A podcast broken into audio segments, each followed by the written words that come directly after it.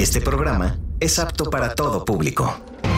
La cultura de los humanos, sin duda, es fascinante. Pero la más divertida es la cultura pop. Al menos eso piensan los simios de este programa. Acompaña a Mario, Toño y Wookie a navegar el cosmos de películas, series, cómics, coleccionables, videojuegos y cultura pop en el programa NERD de Reactor 105. El programa de los simios. Amigos nerds, ñoños clavados y similares, bienvenidos al programa de los simios, el programa por excelencia para la cultura pop y todas esas cosas de minucia que te hacen decir, eso no sucede en la serie original, eso no sucede en la novela, eso no sucede en la película, y sin embargo nos reúne en torno a un tema en común. Hoy es un día particularmente feliz, yo soy Antonio Sempere y estoy aquí en la cabina con los otros dos primates principales que ofrecen su conocimiento y su sapiencia, y hoy le vamos a sacar muchísimo jugo al conocimiento de ellos porque hay temas fuertes sobre la mesa. El primero de ellos, Mario Flores, estarás de acuerdo que es el Batman Day. Es el día de Batman, están, eh, hay celebraciones en todo el mundo, en particular aquí desde donde estamos transmitiendo. Nosotros transmitimos en la calle de Mayorazgo, pero en otra zona de la ciudad, en Reforma, están ahorita mismo prendiendo la batiseñal, que a ver qué tal se ve, porque somos parte de una iniciativa global de prender la, la La batiseñal, batiseñal en varios lados, porque se están celebrando el 80 aniversario de Batman. Y con eso, pues vamos a empezar. Yo soy Mario Flores. ¿Y qué te parece, pues, este mm, eh, desbordamiento de sentimientos hacia el murciélago, mi estimado Gookie Williams? Eh, pues me tiene muy contento y entusiasmado porque es un personaje verdaderamente entrañable y me gusta que no sea... eh, es muy fácil decir que Batman es tu personaje favorito, pero si lo dices, tienes razón. No puedes, no puedes irte mal yéndote por Batman como tu superhéroe favorito, ¿no? Es un tipo, Sí. es un tipo carismático en su forma, en su extraña darqueta e insulsa forma, pero es Batman. Vamos, está hasta arriba de la cadena alimenticia de los superhéroes. Poniéndote muy piqui, podrías decir, ah, es que es un cuate con mucho varo, yo con mucho varo sería Batman. Eh, realmente no, porque es un tipo que además ha cultivado una disciplina en torno a ser Batman y sin tener un solo superpoder, muchos consideran que es quizá el superhéroe más difícil de matar, ¿no? Porque como dicen en, en- en algunas situaciones, para todo lo que tú ya planees, Batman ya tiene un plan alterno, ¿no? Para dar la vuelta, ¿no? Entonces es muy graciosa esa, esa situación de decir, es un tipo que suple esa falta de superpoderes con ingenio y con resolución de problemas. Yo en los 36 años que llevo en esta tierra me ha acompañado el hombre murciélago, eh, porque ha habido 30 mil encarnaciones del hombre murciélago. No creo que lo conocemos desde chiquitos y lo seguimos eh, queriendo y se lo pasamos a los hijos y se lo pasamos a incluso a los nietos ya seguramente, ¿no? Pero eh, yo ahorita con lo que estás diciendo, yo creo que de hecho Batman paradójicamente es el más irreal de todos los superhéroes. Ey, ey, ey. Es como- em, la, gente, la gente generalmente dice, no, pero es que es el que no tiene superpoderes. Exactamente por eso, ¿por eso? es que sería lo más irreal de todo, porque puedes entender por qué no se muere Superman, porque tiene todos los poderes del mundo y nada más con la kriptonita. La Mujer Maravilla, pues es una mujer amazona con más resistencia. Flash tiene eh, velocidad, Spider-Man tiene. O sea, tienen ventajas. Batman es súper irreal. O sea, en el mundo ¿Por qué? real. ¿Por no morirse? En el mundo real yo creo que tendríamos un Batman que, tu- eh, que tuviera cinco años de prime, o sea, de que lo haga bien y ya después ya se le van a ir las cosas, este, se le va a olvidar así de, ay, hoy tenía que ir por el guasón a la, a la, a la policía municipal, cosas Se, así. se le va a olvidar la contraseña de la batiseñal. ya va a tener decir, problemas con el "Ah, ácido, ¿Cómo era eso? con el ácido eh, láctico que se le acumulan en las piernas. Es el más irreal en cierta forma de los superhéroes porque lleva 80 años. Bueno, Y no se acuerdo. cansa. Estamos hablando de que en el, en el tiempo cómic, que ya sabes, se extiende de una manera artificial, de acuerdo. Pero el decir, este no es el, no es, no es este el, digamos, es el más irreal porque no se muere y eso. Digo, hoy en día puedes alargar tu vida mucho más de lo lógico, incluso sometiéndola a los castigos más fuertes. Ahí tienes aquí Richards, ahí Pop, y ve, ahí siguen, siguen produciendo música, siguen sacando discos, algunos de ellos hasta siguen siendo papás. O sea, digo, digo, en esta cabina vemos tres personas que quizá dos ya deberíamos estar más allá. O sea, digo, no, y estoy hablando de nuestro querido Román, que se acaba de cortar el pelo y con eso ya dice, no, no, no, para que no me identifiquen que yo soy ese tipo de excesos. No, si eres, don Román. Pero mira, volviendo al tema de, de Batman, creo que a final de cuentas hay una conexión también de que es un superhéroe muy torturado. Entonces todo el mundo en un momento dado dice, pues sí, o sea, ok, vamos a apoyar al milloneta, pero el milloneta no lo ha tenido fácil en la vida. Perdió a los papás cuando era chiquito, eso nos da, nos da pie también a muchísimas bromas y muchos memes y muchas situaciones de crueldad hacia su, su persona, pero es, está padre, eh, digamos, jugar con la idea de Batman como un tipo que yo conecto con él a través de su sufrimiento, ¿no? Que de alguna manera también es un sufrimiento más real que te puede presentar un superhéroe de, es que mi planeta voló en pedazos. Sí, pero la neta mi planeta está aquí, ¿no? Pero, ni lo conocías. Exacto, además, ni lo Superman. conociste, exacto. Es como- Además, luego, luego te adoptaron. Eh, eso es algo muy, muy importante, Wookie. No sé cómo, cómo lo veas. O sea, ahorita es tendencia mundial Batman Day 2019. Qué aquí en la Ciudad de México es tendencia el Batman 80. Bueno, por lo que les comentaba de la batiseñal.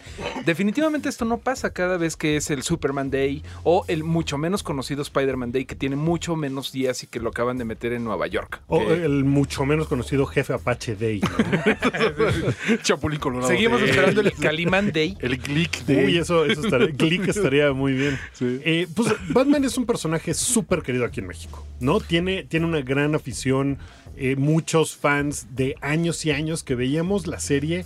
La serie original de los 60, de Con chiquitos, Adam West. con Adam West y César Romero como, como el guasón, el guasón que, que todos queremos y conocemos. que, que Adam West hizo un Batman pues, ejemplar, ¿no? Que bailaba a gogó y El cosas por el Batusi. estilo. Bailaba el Batusi, no olvidemos eso.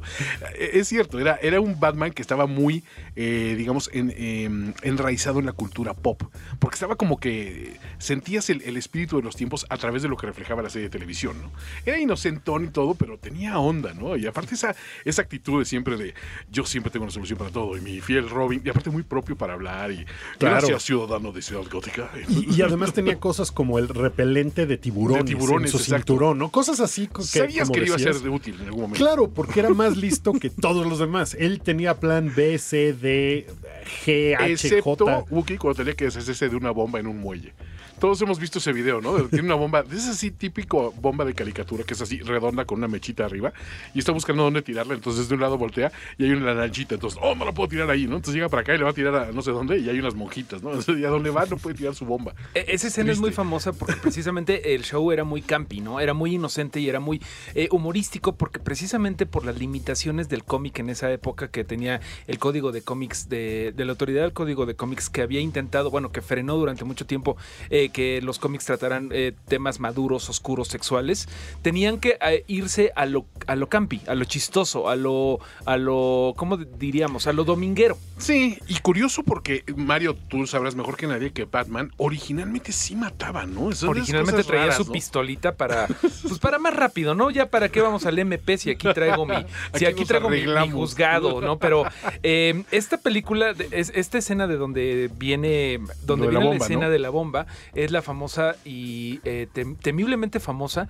Batman, la película, la Sí. de los 60, que de ahí viene la Muy frase graciosa. Jump the Shark. Sí. Cuando una serie, cuando una película o cuando un programa de radio eh, brinca el tiburón, es cuando ya está chafa. Precisamente se llama esto porque es cuando le brincó el tiburón a Batman. Ah, no, pero de hecho, supuestamente el origen de la frase no es de ahí, Mario. Ah, yo me sé esa. Yo, Yo, me sé eh, esa. bueno, se- al parecer en la frase, digo, en la, en la película sí hay una escena con tiburones, pero la frase brincar el tiburón viene de la serie Happy Days. Ok. Que en algún momento la mencionábamos cuando hablábamos de Ron Howard y su acervo, acervo fílmico.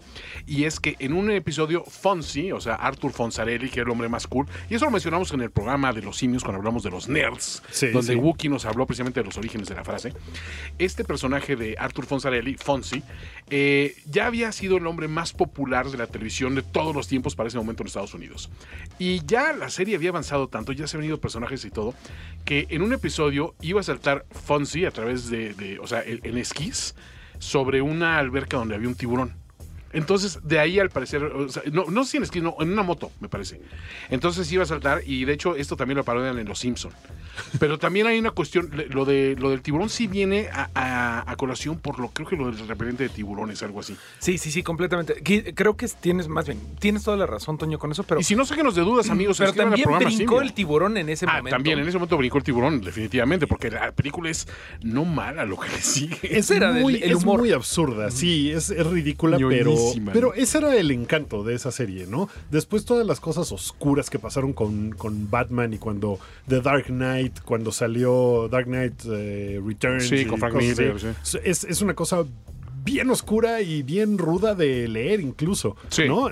Hubo un cambio en el mundo y hubo un cambio en cómo veíamos a los superhéroes y cómo veíamos la sociedad y la cultura pop. Pero ese Batman original que vimos en televisión, que sí era diferente al Batman de los, eh, de los cómics, pues eh, era, era una forma de verlo totalmente inocente, totalmente como de, ay, Batman, ¿no? El, el superhéroe en mayas.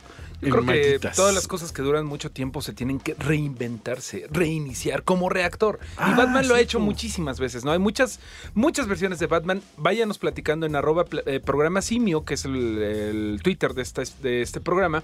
¿Cuál es su favorito? Porque hay muchísimos. Puede, te puede haber gustado lo mismo Lego Batman, la película de Lego Batman, que- y también puedes disfrutar la de Dark Knight y la de Dark Knight Rises y todo eso. ¿Qué les parece si vamos con una canción ahorita que estamos hablando de la, de lo- la onda sesentera? Claro que podríamos poner el, el tema de, la- de los 60, ¿no? Pero déjenme poner algo que evidencia el poder de Batman en la cultura pop y vamos a poner una canción de Snoop Dogg. Suena bien. Precisamente que se llama Batman y Robin, que viene en su sexto disco y que me está recordando, Román, un buen punto. Tengo que conectar primero a la computadora el cable, porque si no, no va a sonar nada y vamos a tener que chiflarle a todos. La Por cierto, Román lucha. en los controles, Román es nuestro, es nuestro Alfred que está desde el otro lado, que es como la baticueva, y nos está diciendo. Señor, señor Bruce, se le olvidó estacionar bien el batimóvil. Vámonos con eso de Snoop Dogg que se llama Batman y Robin. To the bat, to the bat, to the Batmobile. Let's go. Atomic batteries to power. Turbines to speed. Roger. Ready to move out. No one can save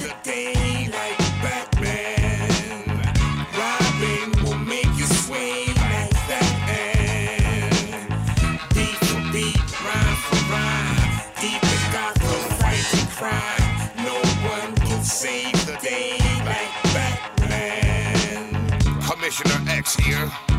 Batman and Robin, we have a bit of a problem. There's trouble ruining Gotham City. You must act fast. Holy mackerel, Batman. I think these clowns need a backhand. Let's be the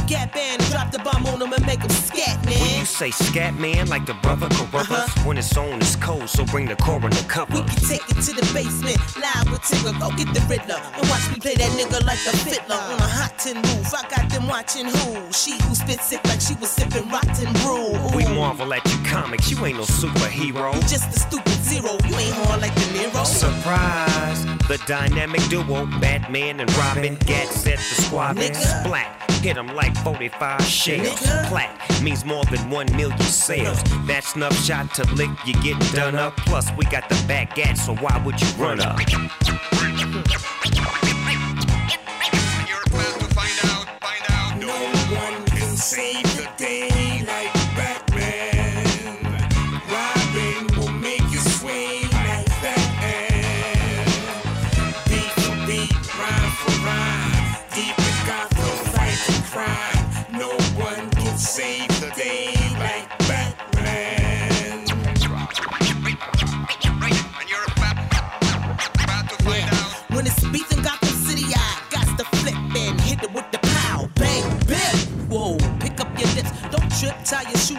When I spit, I split, turn Harvey Dent into Two Face Robin. I'm more than a sidekick, I'm more like the livest. They wanna go head up and collide in like collision.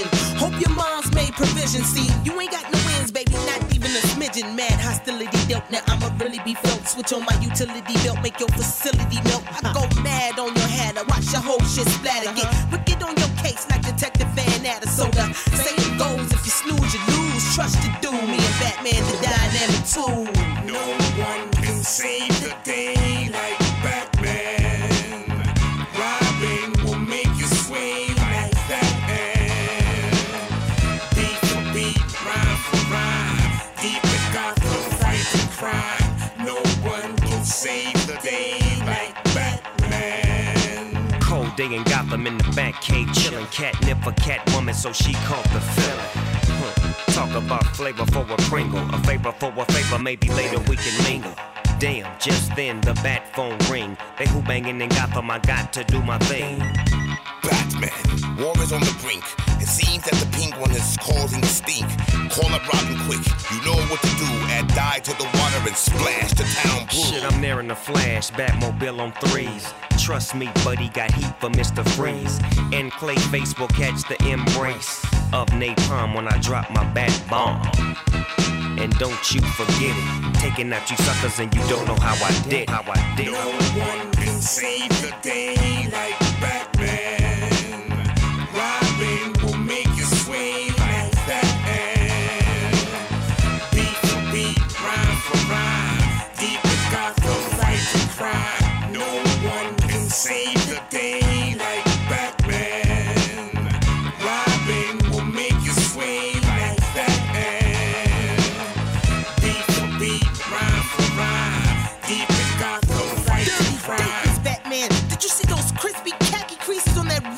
yo, yo, yo, kick back, Robin.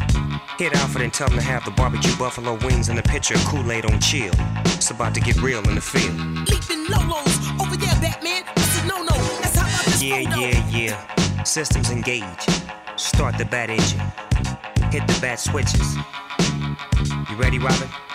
Let's dip. Let's dip. Holy hood rat Sally smoking crack in the alley.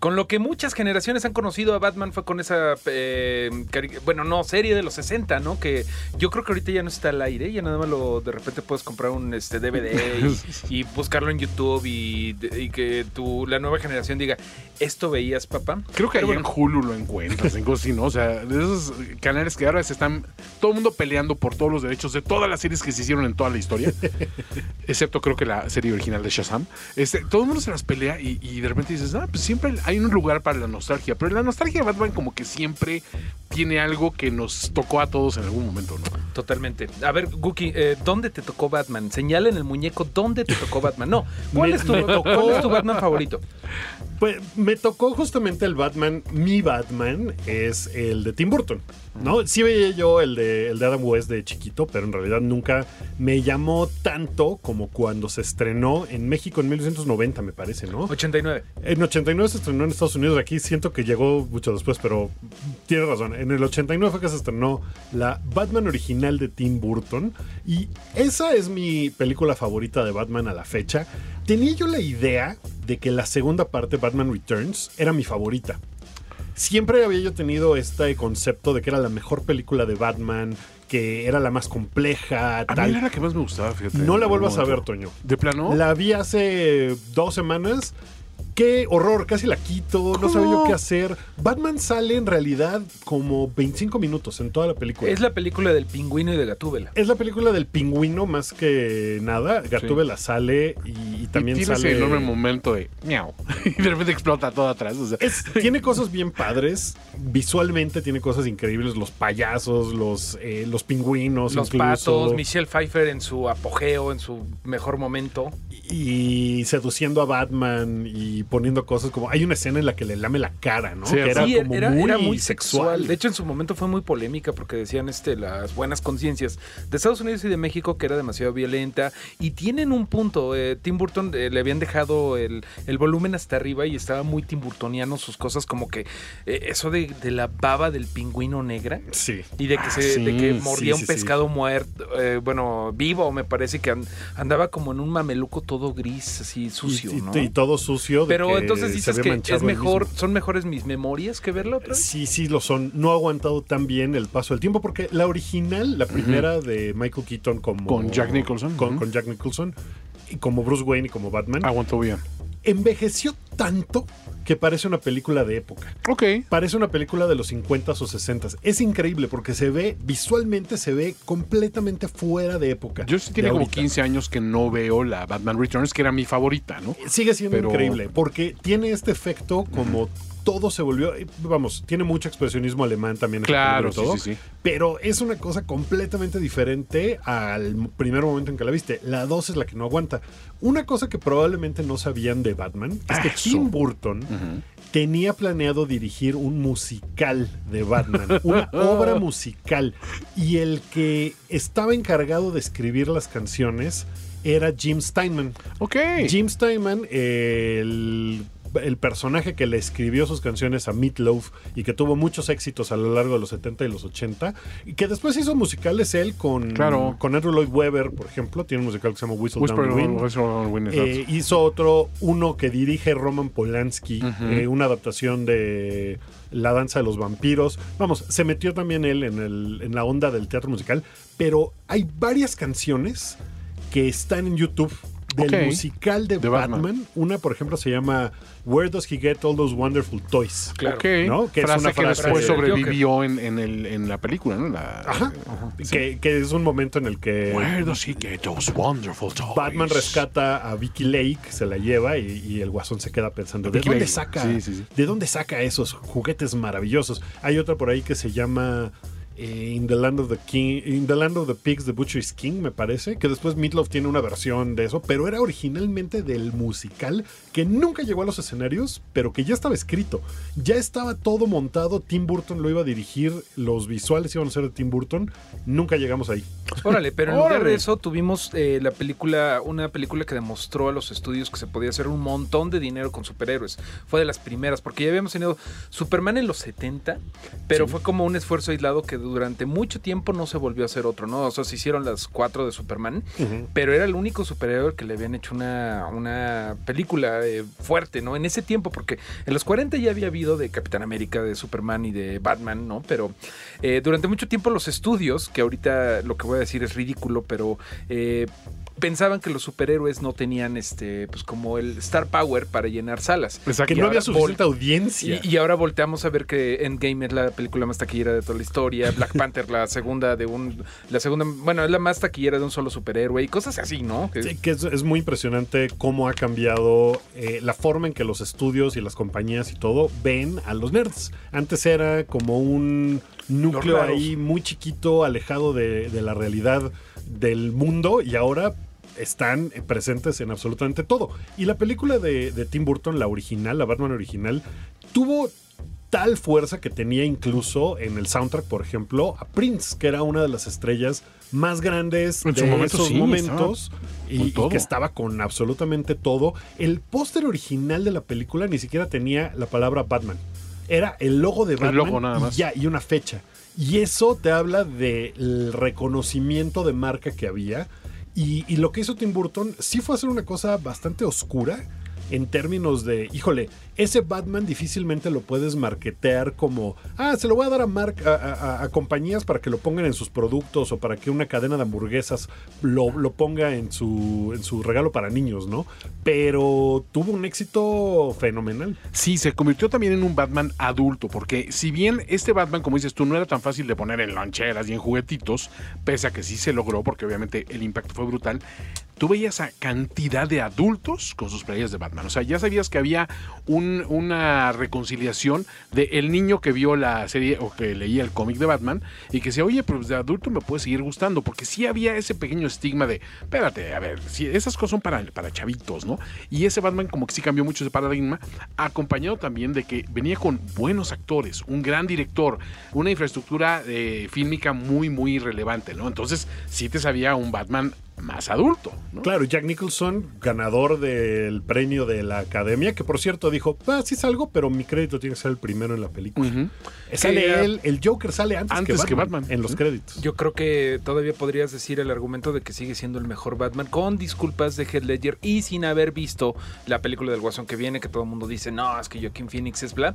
Eh, Jack Nicholson, sin duda alguna, es uno de los competidores para el mejor Joker de la historia. Mm, sí. En el top 3 Yo, mínimo yo lo tengo en el top. ¿Será que me tocó en ese momento Ajá. o algo? Sí, Pero sí, me claro. parece que es el que tiene más gracia, el que es más chistoso. Sí, digo, eh, lo, lo que voy es que no es un Jared Leto, o sea, no es alguien que Ah, está bueno. absolutamente lejos de, de la posibilidad de ser el mejor, del mejor Joker. Pero Ey, ya platicaremos después del, del Joker, porque últimamente hemos estado hablando mucho del Mucho Joker por y Guasón, por todo lo que viene, pero hoy es el día de Batman Cookie y sí sigue siendo eh, tu favorita Batman 89, que le llaman. Batman ¿no? 89 es mi favorita, sí. Y, y tiene unos momentos del Joker, siendo el Joker, sin tener que ser un tipo sádico y horrible. Y, y Batman era súper sobrio, ¿no? Era un tipo que no sonreía, Bruce Wayne estaba como nomás viendo qué onda. Y ese Batman me parece que es muy, muy buen Batman, porque Ya, se, ve, se A- ve vulnerable de alguna forma. A mí Michael Keaton me, me lo vende bastante bien y eh, sin duda físicamente pues no es lo que estamos acostumbrados cuando pensamos en Bruce Wayne con su mandibulota y, y medio ponchado. Pues no, Michael Keaton es más bien menudito y pues, ya se le veía ahí la incipiente calvicie que después la tendría, ¿no? Pero, pero él como Bruce Wayne creo que es de lo que más, eh, el que más vida le ha dado a Bruce Wayne porque Val Kilmer... Bueno, ni se, ni se diga, ¿no? Pero ni se diga Chris- George Clooney. Christian Bale, sin duda alguna, es como el más ap- apegado a los cómics, pero es bastante poco carismático. No Christian Bale, sino su, su Bruce Wayne. Es, es muy, muy serio, ¿no? ¿No te parece? Sí, sí, sí, me parece. El, el de, insisto, el de Michael Keaton, pues también es como muy sobrio en su forma de interpretarlo, pero es el que más está como pensando cosas y tal. Y Entonces, tiene sentimientos. Y tiene sentimientos. Entonces, y ese, ese primer momento de Batman en la pantalla grande para mi generación y todas las que seguían, me parece que sigue siendo el más bonito. Totalmente. Vamos con una canción antes del corte y síganos escribiendo a programa Simio cuál es su Batman favorito. Vamos a, ponerle, a ponerlos ustedes dos porque creo que los dos son fans de Prince. Pues algo Sí. de ese soundtrack, ¿no? Eh, obviamente lo obvio es Bat Dance, el batibaile. Sí. Pero ¿qué te que- parece que si ni ponemos- le canta a Prince ahí, entonces. Entonces mejor vámonos con algo que, como decíamos ahorita fuera del aire, ¿tú dirías que es como de lo mejorcito del soundtrack? Pues sin duda yo creo que es la canción más divertida y en el momento en el que aparece en la película, porque es la única que en realidad es parte de la película, ¿no? Lo están escuchando los personajes adentro de la película. Y eso me parece que es lo más relevante de esta canción, que se llama Party Man, es del soundtrack de Batman, lo escuchan en el programa de los simios. Gentlemen, let's broaden our minds. Lawrence?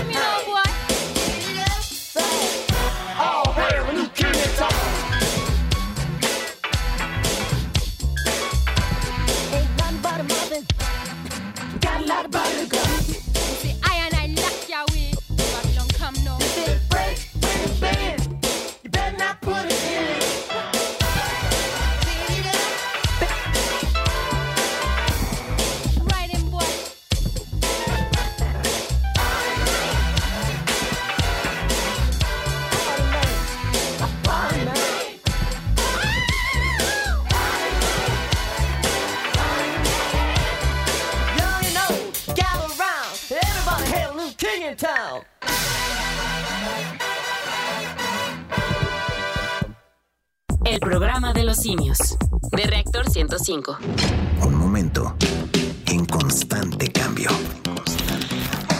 Reactor revoluciona. Reactor reinicia. El programa de los simios.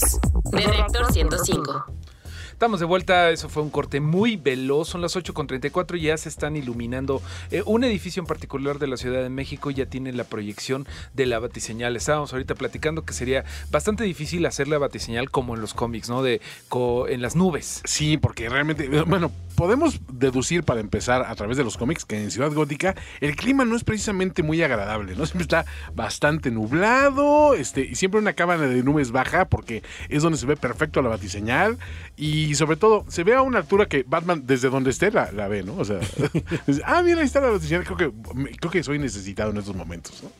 Soy requerido. Como que siempre estaba viendo por la ventana Batman. Eh, exacto, ¿no? Así, Así- esperando. Ay, otra vez nadie me habló. Ya van, saben cinco días seguidos que nadie me habla. A ver, honestamente, tampoco es como que tenía la vida social Batman, ¿no? O sea, como Bruce Wayne sí un poco tenía que medio tirar rostro y, y decir, ah, sí, vengo Siempre a, tomar su, coca- su, su, su sidrealito. vengo a un evento de la fundación Bruce Exacto, Wayne, sí, ¿no? Siempre, de la fundación, fundación Wayne, ¿no? En general, ¿no? Siempre algo Wayne. Pero sí, la verdad es que sí me emociona ver todavía un logotipo de Batman así proyectado en un edificio, ¿no? Tiene, tiene ese carácter infantil que dices, ah, está padre. ¿Puedo contarles una anécdota rapidísima? Venga. ¿De Cookie que- en el extranjero? Sí, en realidad en sí. Que va a dar pie a que Toño hable de su película favorita de, extranjero. de Batman, a su Batman favorito. Eh, me tocó ver la premier, bueno, no la premier, era el estreno de The Dark Knight. Ajá. en un cine en Los Ángeles. Era una función a las 3 de la mañana, porque Yeah. había funciones toda, toda la noche para el estreno. Estaba la de medianoche y seguían. Entonces, yo llegué a las 3 de la mañana que había una función. Toda la fila de gente estaba llena de personas disfrazadas, cosplayando a Harley Quinn, a Batman, al Guasón, a todos, Todos. los personajes adiós y por haber. Me habían regalado en un evento previo por el estreno de la película, una pluma de esas que tienen una como linternita y que justo proyectaba el símbolo de, Batman, la batiseñal. Muy en corto, muy, muy, vamos, no hubiera podido llegar al cielo jamás en la vida porque era una pluma literalmente.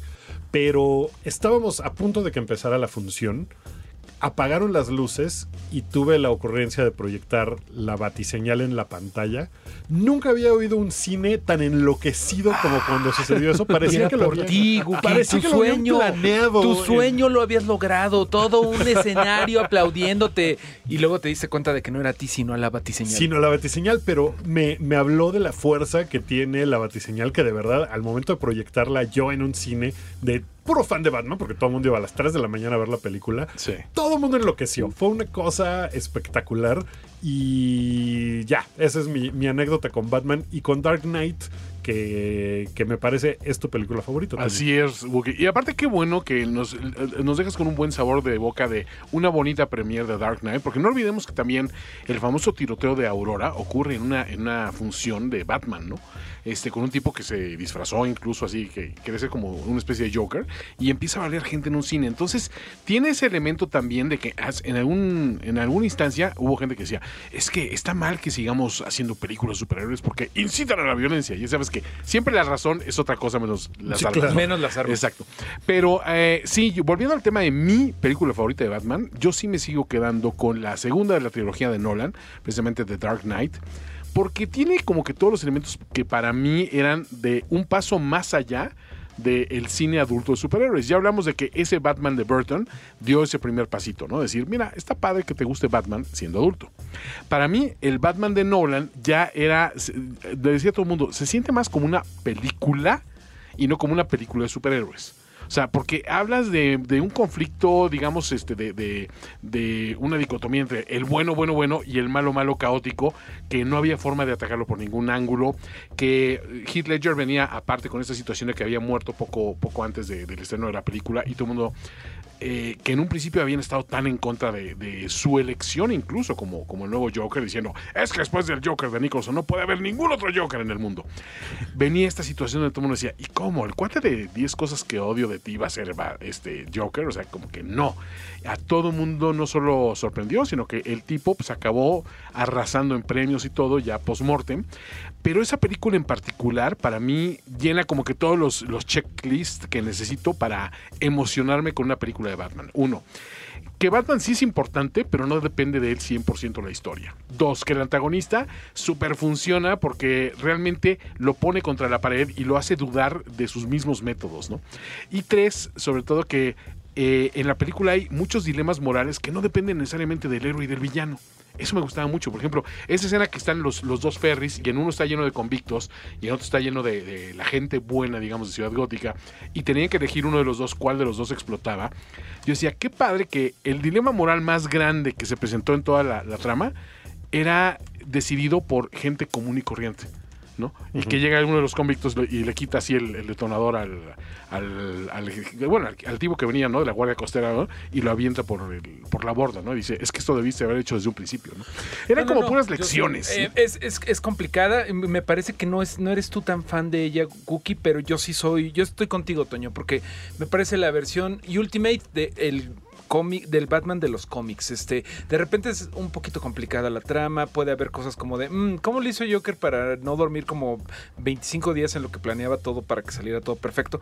Pero sí creo que fue el, momento cúspide de la, de la trilogía. Sí. Si bien Batman Begins es muy buena, Sí. eh, le falta un poco. Le falta un hervorcito más. digamos. Básicamente ¿por el, el hervor de verlo más a él siendo Batman. Y definitivamente Dark Knight Rises, perdón, Guki, es se pasó de ingredientes. A mí me parece es así, Sí. bastante mala, bastante eh, sobre- Exageraron, ¿no? pretenciosa, que es algo que siempre le veo a Nolan, ¿no? Que es pretencioso el señor. Y ahí sí no lo agarraron, pero en Dark Knight la- la 1, por así decirlo, la 2 es así, no tengo ningún problema. Me, me sorprende que Batman Begins no haya tenido más éxito del que tuvo, porque no es una película que verdaderamente haya sido taquillera ni que sea muy recordada. Ajá. Eh, porque no sé si venía una saturación de Batman después de la de Joel Schumacher, que era Batman y Robin. Venía, no una saturación, pero no la gente no confiaba en eso. Sí, Decía, y- no, va a ser una cosa horrible. Y de hecho el cine de superhéroes sí estaba muy a la baja. Recordemos Sí. que veníamos de un, de un pésimo Superman.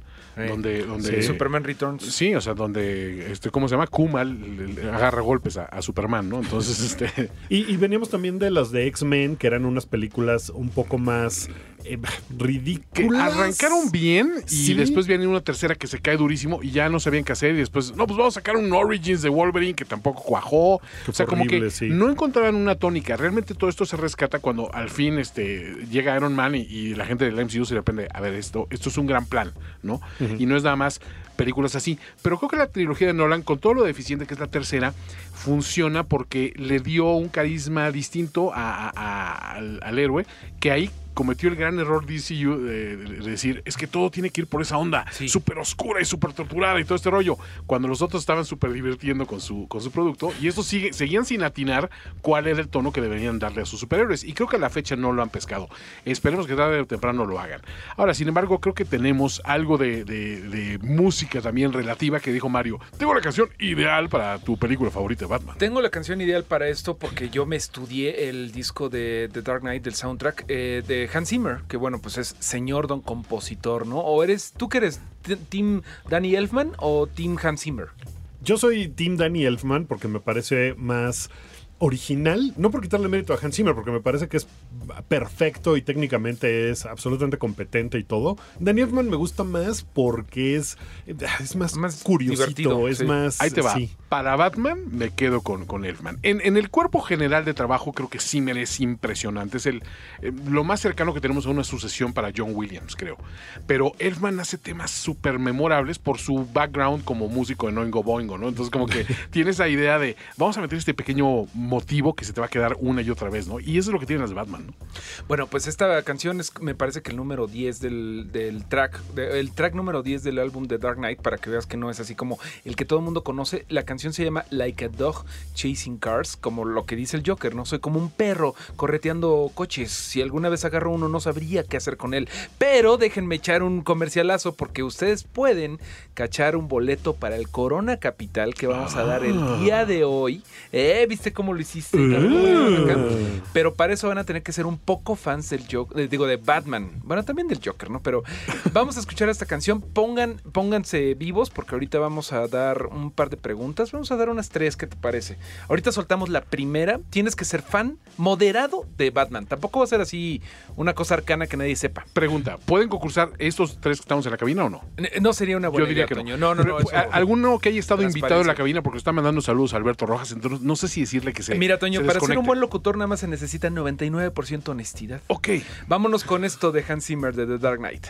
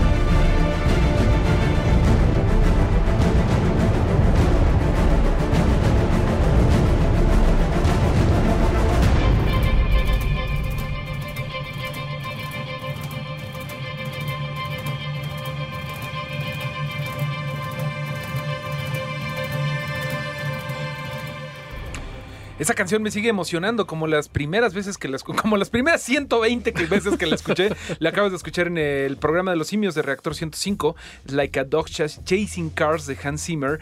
Y les recordamos, ahora sí que, bueno, lo que estábamos diciendo, ¿no? Les vamos a regalar a todos ustedes radioescuchas de Reactor 105 un boleto sencillo, es decir, para una sola persona, para un solo día del corona, si responden tres preguntas muy sencillas que ya tenemos aquí. Cocinados nuestros batiexpertos, Toño y Gu- Guki y un servidor Mareo, eh, y que vamos a soltar la primera. ¿Cuál es la muy, primera, Mario? muy importante que se aguanten tantito las ganas, que las vayan anotando y que al final, cuando soltemos la tercera, nos manden las tres respuestas a arroba programa simio o si no, arroba Guki-Williams, arroba finísima persona o arroba Mareo Flores. Va la primera, está bastante sencilla, pienso yo, si eres fan de los cómics de Batman y quiero que lo escuchen con mucha atención. Batman tiene muchos Robins. Batman siempre tiene como. Siempre está cambiando de Robins. Ha Sí. habido de todo tipo de Robins. Este, ha habido eh, mujeres, ha habido Robins que no se llaman Robins, ha habido Robins que están relacionados con él de sangre y ha habido, bueno, todo tipo. Hay, últimamente un Robin que no le llaman Robin exactamente, pero afroamericano, ¿no? El primero que tienen. Nada más les voy a pedir cuáles son los cuatro Robins principales de los cómics. Cuatro Robins principales de los cómics. No lo tuiteen ahorita. Les voy a dar otra pista. Son cuatro hombres. Los cuatro son blancos. Y los cuatro son bastante similares físicamente, todos tienen el cabello negro. Si usted es fan de Batman, ya sabe cuáles son. No son tres, son cuatro. Hay uno más reciente que los otros, que tiene como 12, 13 años que lo crearon, pero son cuatro. Vayan anotando ahí porque esa es la primera pregunta para que se lleven el boleto para el Corona Capital. Oye, Mario, pero espérate, esto no es parejo. Tú no has hablado de cuál es tu Batman favorito. Eh, todos los Batman son favoritos. No, es que yo tengo un elegir. momento en donde me gusta leer un Batman este, vulnerable. Ese es el que más me gusta, yo creo. El. Batman eh, que no tiene todo un aparato para cualquier situación. Que si necesita una armadura anti-Superman, tiene tres en el garage. Que si necesita un eh, repelente anti-tiburones, eh, lo tiene ya en el Cinturón. baticinturón. Sino que es básicamente un atleta, es fuerte, es detective y todo, pero aún así tiene límites. Me gustan las historias, no porque yo sea sádico, pero me gusta en donde se cae de una, de una azotea y se rompe un pie. Donde lo veo humano. Ya, ya, ya. ¿Sabes? Como limitantes y eso lo podemos ver mucho en los cómics y yo creo que el más similar a eso, a, a pesar de toda la tecnología, pues sería el de la trilogía de Christopher Nolan, mi estimado. Toño. Pero bueno, Pero platícanos mejor, ¿sabes, ¿sabes qué digo? Tú eres doctor del, del Batman de cómics. Creo que ese es un buen tema. Porque es, es difícil, tiene 80 años Sí, el son personaje. muchos. Es difícil entrarle eh, en este momento a Batman si nunca le has entrado a los cómics. Yo, por ejemplo, cometí tal vez el error de entrarle a Dark Knight Returns a Dark primero, Knight ¿no? Returns, Sí. que es un cómic de no recuerdo qué año es, pero se siente muy de su año. ¿Es 89, algo así? o- Sí. Es Sí, sí, como sí. por ahí y es un cómic bien pesado de leer porque tiene mucho texto, los dibujos no son particularmente atractivos, es, es complicada. No, no puedes llegar a Batman y decir, ah, qué padre Batman, le voy a entrar a esto que nunca he leído y empezar por ahí. Y el Yo mismo cometí ese Batman error. está amargadísimo, ¿no? O Está sea, muy amargado y se la pasa mal y se la y pasa está viejo. y se la pasa viendo la tele, por lo menos hay muchos paneles de la tele donde dan, noticias horribles y es, es muy deprimente ese cómic. Entonces, recomienda un cómic para entrarle a Batman. Que Uy, no bueno, pase es que eso. hay muchísimos. Es que si hay mucha gente que te recomendaría justamente ese, pero como tú dices, ya tienes que saber todo el bagaje que tenía Frank Miller cuando lo hizo, ¿no? Que por ese lado, por esa vertiente fue que se fue DC Comics para hacer Batman vs Superman, pero fue como un masacote de muchas ideas medio mal cocinadas. Como sorprende que Ben Affleck no sea el Batman favorito de nadie aquí, ¿eh? ¿Qué pasó? No, pero de ¿Qué hecho sí hay, hay- hay personas que nos están diciendo en arroba programa simio que ese es su favorito. Mi segundo favorito, honestamente, es Batfleck. Ah, sí. Sí, o sea, o- las películas las considero una basura, bien. pero su interpretación de Batman me gusta. Lo sé bien. ¿Sabes qué es su interpretación de Bruce De Wayne? Bruce Wayne, sobre todo. Es muy buena. Sí, Sí, estoy de acuerdo. Hay momentos en los que dice, Ay, ya no puedo Pues con ya no esto". puedo con mi, Sí. con mi alma. Sí, sí, sí, tiene un poquito de humor, sí tiene su carisma el señor. Lástima que creo que lo dirigieron mal, pero a ver, un cómic con el que le puedas entrar, un cómic, híjole, por ejemplo, La broma mortal de Killing Joke, también Killing Joke es tienes muy- que saberle Ah, antes Exacto, pero y, y, y es aparte muy Joker céntrico, ¿no? Digamos. ¿no? Sí, completamente. También, por ejemplo, Nightfall, cuando lo dejan Ah, inválido. Nightfall se me hace que es buena. ¿Sabes por qué? Porque tiene aparte ese elemento de vulnerabilidad que tú Sí, dices. sí, sí, porque vas viendo cómo se va deteriorando en cada, literalmente cada cómic. Porque pues, básicamente empieza de que Bane libera a todos de Arkham, ¿no? Y entonces ves a, un Batman de por sí disminuido por un- una, una saga previa y empieza como que a agarrar a uno y a otro y a otro y a otro contrarreloj y aparte todos lo van mermando poco a poco, que ese era el plan grande de Ba- Bane. Ya para el momento en que enfrenta a Bane, pues ya Batman es prácticamente una sombra de lo que era. Y hasta ven, ves que, que se expresa de él como qué decepción, ¿no? Y, y yo sí me decía, Por esto a ver, vienes acá. o sea, vato, o sea, les dejaste ir a 25 de los peores criminales del mundo y ya lo agarras cansado y dices, ay, no estás en, tus, en tu mejor momento. No, o sea, no tiene su mejor momento. Pero de ahí se deriva, obviamente, esa sustitución del Batman de Bruce Wayne por el de, ¿cómo se llama? Jean-Paul Valley, ¿no? Me parece De que Jean era- Paul Valley, sí. Que sí, era sí. este Azrael. Que fue muy importante en los 90. Ya sé cuál es la respuesta a tu pregunta, Guki. Eh, yo creo que si usted no es tan fan de los cómics de Batman, una muy buena forma de empezarle es con una que se llama The Long Halloween, el Halloween largo. Ese es bueno. ¿Lo has leído? Sí. Es, es en sí ya en cierta forma la Sí. trama y es Batman siendo un detective. Durante todo un año eh, hay asesinatos en Ciudad Gótica, pero que tienen que ver con el calendario. Empiezan en Halloween precisamente y terminan en el Halloween del año que entra. Pero bueno, eh, va, va por festividades, ¿no? Entonces en diciembre pues son temáticas de Navidad.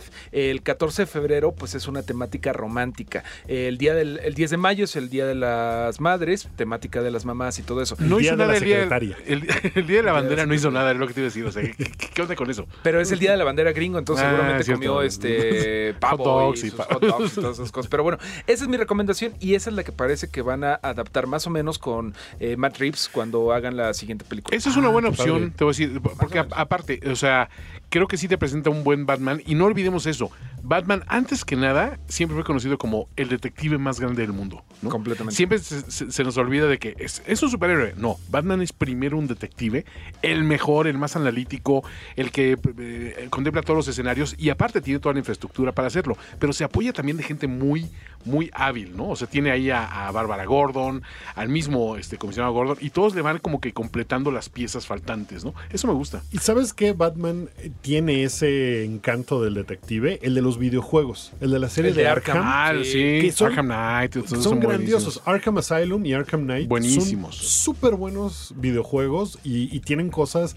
eh, no recuerdo cuál de los dos es que tiene un contenido extra descargable. Que, Es el segundo, ¿no? El segundo sí. que convierten como en zombies a todos porque está. Por el Joker, ¿no? Eh, no por el Joker, por, No. por el espantapájaros. Sí, por Scarecrow. Y, y son unas cosas, pasan unas cosas así de que, ah, ¿qué es esto? La primera escena es un, en un diner y es muy espectacular. Son, es muy buen Batman el de los videojuegos porque tienes que hacer esa investigación y tienes que ir a buscar una pista y dices, ah, ok, esto me va a llevar a abrir esta puerta, tal cosa. E- Es, es muy, muy buen juego. De hecho, ese estuvo escrito por Paul Dini, que era el de la serie animada, que no es cualquier cosa. Y, Y la serie regresó- animada buenísima. Regresó, por ejemplo, Mark Hamill como la voz del Con la voz Joker. del Joker. Y Sigue Kevin siendo la mejor risa del Joker, ¿eh? Para y, mí. y Kevin Conroy, que es para muchos, incluyéndome yo, es La la, voz voz, de Batman. definitivamente de Batman. Guki, te voy a poner una canción en lo que pensamos en la siguiente pregunta. Eh, te voy a poner una de tu Danny Elfman. ¿Qué te parece el tema de Batman? Vas, échalo, que es padrísimo.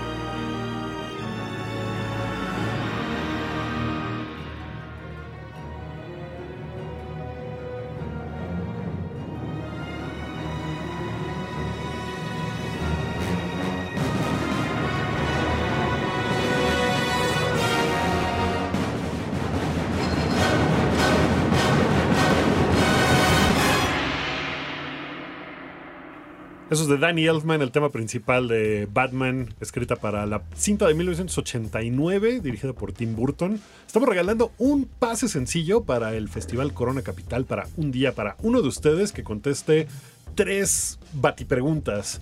Espérense, no vayan poniendo cada una, espérense a tener las tres que vamos a dar a lo largo del programa. Ya va una que es los cuatro principales Robins. La segunda, Toño, ¿cuál es la segunda pregunta? La segunda es muy sencilla, la verdad. ¿Cuál es el apellido de Alfred, el, el fiel eh, mayordomo y ayuda de cámara de Bruce Wayne? ¿no? Esa está papísima. Ahorita que, que propusieron esa, yo dije, híjole, esa la estamos regalando, pero está bien. eh, vayan anotando las cosas y no nos las tuiteen, sino hasta el final. Arroba programa simio para que se ganen ese boletito del Corona Capital. Lo malo es que van a tener que ir como Batman, solo. Solo. Por- pero bueno, ya después pueden conseguir un- otro Robin. Se van a encontrar un Robin allá. A lo O mejor. pueden Ah, ligarse a Catwoman o a Gatúbela. Puede ser una gran historia de orígenes ese, e- e- esa, esa misión de Batman. Sí, o puede ser Batgirl en realidad y va allá a capturar a su... Tienes toda la razón. O la de Dark Knight, que era mujer, ¿no? A final de cuentas, de, la- de Dark Knight Returns, la del cómic. Exactamente. La Carrie, no me acuerdo qué. Carrie Exacto. Kelly creo que se llama. ¿Qué les parece si vamos a un cortecito? Porque son las 9 de la noche. Y ahorita vamos a cambiar de tema. Vamos a platicar de estrenos de la semana. Pero vamos a seguir soltando esas películas, digo, esas preguntas para ese boletito. El programa de los simios. De Reactor 105. En la segunda hora. ¡Ay, perdóname, Toño! En la segunda hora. Eh, Los dos agarramos aire al mismo tiempo. Son las 9 con 12, eso es lo que pasa cuando tienes tres, tres locutores a la vez. Luego, este, como que nos quitamos la, la palabra, pero justamente es Yo, que te yo me la quedé quería. calladito. ¿eh? La quería ceder a ustedes dos porque en el estrenopithecus del día de hoy, ustedes dos ya vieron la película de la que vamos a platicar y yo no. Así es. Eh, Vimos a Brad Pitt en Ad Astra, o sea, hacia las estrellas. Que- Eso significa. Que es una película sobre el espacio, sobre Sí. viajes al espacio. Eh, exploración espacial, a final de cuentas, es un, es un tema muy amplio porque en un momento dijimos, bueno, vamos a hablar de películas del espacio. Es tan vasto, no solo el espacio, sino el universo de películas sobre el tema espacial, que habría que hacer como que 20.000 ca- clasificaciones y, se- y cerrarnos a unas cuantas. Aquí creo que es muy simple. Si tomamos en cuenta que Ad Astra eh, parte de la premisa de que es un, un futuro cercano, donde una misión eh, que va rumbo a Neptuno, a los confines del, del sistema solar, para establecer una, una base de investigación y detectar vida en otros eh, sistemas solares. Esa eh, misión se pierde y el hijo de, quien encabezó esa misión, que en este caso es Brad Pitt, eh, lo mandan como a buscar a su padre y hacer contacto con él por ciertos cataclismos que están ocurriendo en la Tierra. Bueno, pues obviamente sabemos que vamos a ver una película donde está lleno de momentos donde dices, bueno, o sea, esto es para verse a lo grande. Yo tuve la fortuna de verla en IMAX, obviamente. Es una experiencia visual tremenda, pero ojo, no es el tipo de película eh, divertida, ligera del espacio, como podría ser una, una The Martian, ¿no? Por ejemplo. No. Este, y tampoco es una película tan fáctica como puede ser, porque obviamente eso no ha sucedido, pero eh, basada en, en- en hechos tan tangibles como una Apolo 13, eh, sino que es más bien como un estudio como un estudio de carácter esta película. Y es, es lo que me gustó a mí. Y sin embargo, a Wookiee le queda de ver un poquito la película en ese sentido. Es una película que visualmente es espectacular y tiene cosas, como dices, está en el futuro cercano. Entonces, se puede dar libertades de, de decir, por ejemplo, ah, bueno, tenemos bases lunares, tenemos una base en Marte, con tecnología que aún no existe, ¿no? Y que no tienen que explicarnos mucho, Claro. porque pues, no es el chiste de la película. A mí creo que lo que me dejó a deber es que la historia me pareció que no está a la altura de lo visual. Visualmente es espectacular. Sí. Son como viñetas hermosas de lo que sería tener una base en el espacio, de tener estos viajes. Vamos, no es tan espectacular visualmente como Gravity, por decirlo. No, no, no, que sí. Gravity está hecha de una forma muy particular. E- Esta es un poco más sencilla en su hechura, eh, aunque sí tuvo un par de momentos que me marearon, ¿eh? Que sí, que sí lograron como decir, ay, ¿dó- dó- ¿dónde estoy? Estoy volando en el espacio. Pero la historia me parece que me quedó a mí a deber porque sí es una especie de daddy issues en el espacio. ¿Sabes que yo lo vi más como una especie de apocalipsis ahora en el espacio? Un apocalipsis now. Porque es una larga misión de tú tienes que ir hacia allá a, buscar a una persona y esa persona resulta que no es la que tú sabes que era. O sea, a lo largo del viaje vas descubriendo detalles sobre Tommy Lee Jones, que es el padre de, Brad Pitt, y todo esto obviamente sale en el tráiler, obviamente ya saben que nuestra política es sin spoilers, pero aquí vas aprendiendo muchas cosas también del género humano. Eh, cuando te enseñan estas bases, por ejemplo, la luna y todo, hacen una reflexión de todo lo que hemos querido dejar atrás en la Tierra, lo estamos queriendo reproducir en otros lugares y lo estamos haciendo mal. Hay momentos bien depresivos de que ves de, híjole, o sea, está padre pensar en ir a la luna, pero la realidad de la luna, de lo que se puede convertir, conociendo cómo somos como seres humanos, está horrible, ¿no? Vamos a echar a perder lo que Vamos a echar a perder todo, porque humanos, ¿no? Y hay otro eh, evento también de, de una situación de rescate en medio de la nada, del espacio. Eh, ya saben, el típico escenario de, ah, hay un buque perdido en el océano y mandó un Mayday y somos la nave más cercana, vamos a acercarnos a ver qué pasó. Que inmediatamente intuyes, algo va a salir mal, ¿no? en ese momento está también manejado porque es una situación tan surreal cuando lo planteas de, de qué es lo que ocasiona esa, esa emergencia, pero cuando lo razonas dices, pues sí, o sea, en el momento de que sacas al ser humano de su entorno cómodo que es la Tierra, te puedes enfrentar a mil cosas rarísimas que nadie llegó a predecir en algún momento, ¿no? Cuando ves quién es el, eh, digamos, el villano de esa instancia, de esa escena, dices, ¿what? O sea, y es como contado, dices, no tiene sentido, pero sí hay un sentido. Y a final de cuentas, eh, siempre estás escuchando la historia de un hombre, Brad Pitt, que como dices tú, tiene todos los daddy issues, alguien que tampoco se siente muy a gusto en su persona y está buscando en el espacio respuestas sobre sí mismo. Eso me gusta, eso creo que no lo habíamos visto tratado a nivel espacio tan, tan con tanta fuerza como esto, porque creo que 2001 exploró esos temas muy a lo grande, ¿no? Muy a, a nivel la humanidad, ¿no? Y esto es más a nivel de una persona, ¿no? Eso para mí es lo que me llena. Pero pues entiendo perfectamente. Es difícil de venderle esta película a alguien que te dice, pues es que yo esperaba más algo sobre un molde de Interstar, Interstellar, sobre un molde de, de Martian, sobre un molde de Mission to Mars. O sea, que son películas de otro, otro corte. ¿no? E- Esta película me parece que mm, abusa un poco de la voz en off, que es la que te cuenta la introspección del personaje, porque pues sí, evidentemente pues, está en el espacio y se la pasa solo mucho tiempo. Sí, el diálogo interno. Exacto, el diálogo necesario. interno que tiene, pero me parece que le quiere dar una profundidad que en realidad no está ahí en la historia. La, la- la cuenta, la forma en que van contándote la película a través de esta voz y de las cosas y de los temas importantes para el personaje, ¿no? Como dices, que en realidad es como tengo que ir al espacio para encontrarme a mí mismo un poco. Y eso es como una metáfora ahí extraña, porque se la pasa repitiendo eso a lo largo de la película, como de eh, ha- hacia dónde vamos y por qué vamos para allá y qué estoy haciendo con mi vida, ¿no?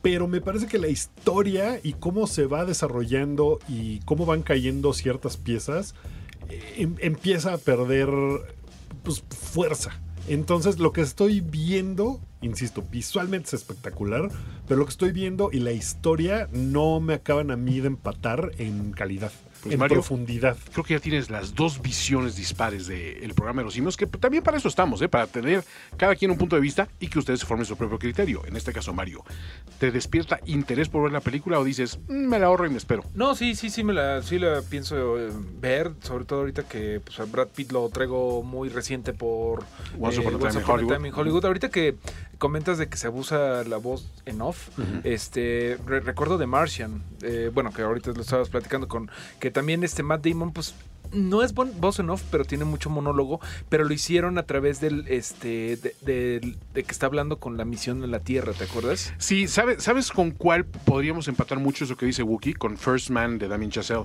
Que mucha gente también dijo, es que yo esperaba como que la misión a la luna y todo lo interesante. Y hoy precisamente tuve esa, esa, esa charla con un, un amigo y yo le decía, sí, pero la historia de Neil Armstrong es muy completa y es lo que es muy compleja, perdón, lo que te trata en First Man.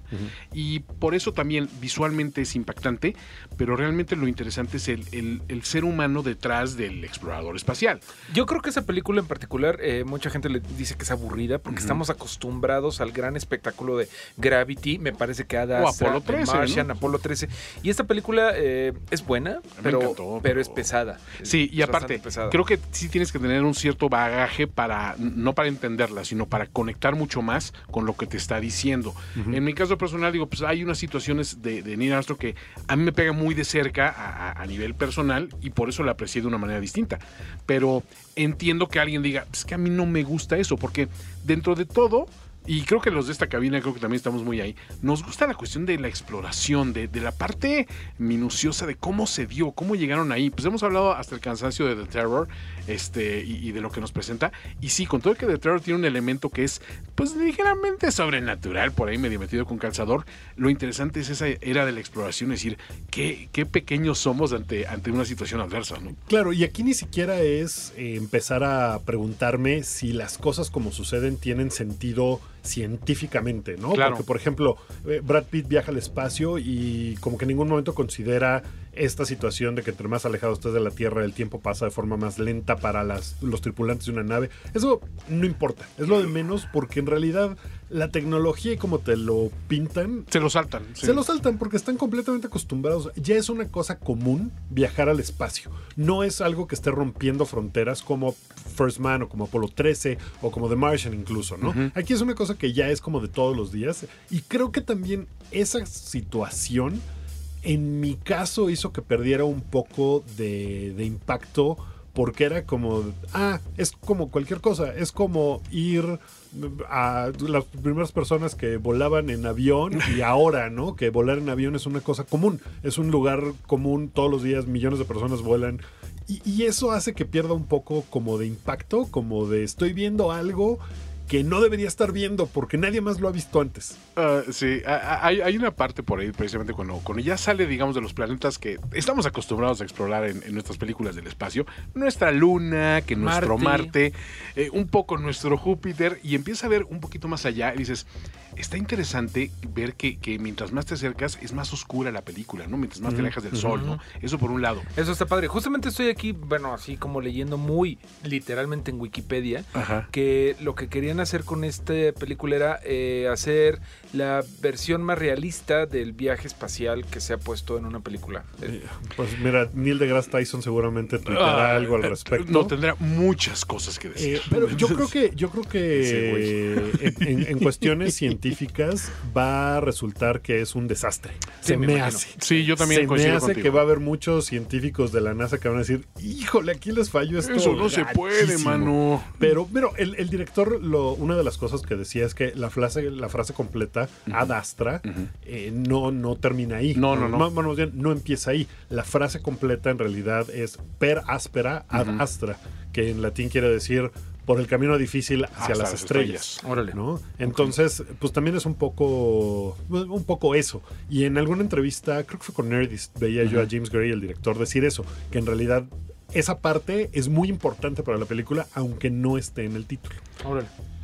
¿Qué canción les quiere, quieren poner, muchachos? Es, es su show. Oye, favor. pues mira, tenemos ahí varias opciones. A mí me gusta Martian Girl de nuestros amigos los Aquabats, ¿no? No se diga más. Venga. Están escuchando el programa de los simios 9 con 13. Y vamos con Martian Girl de los Aquabats en el programa de los simios.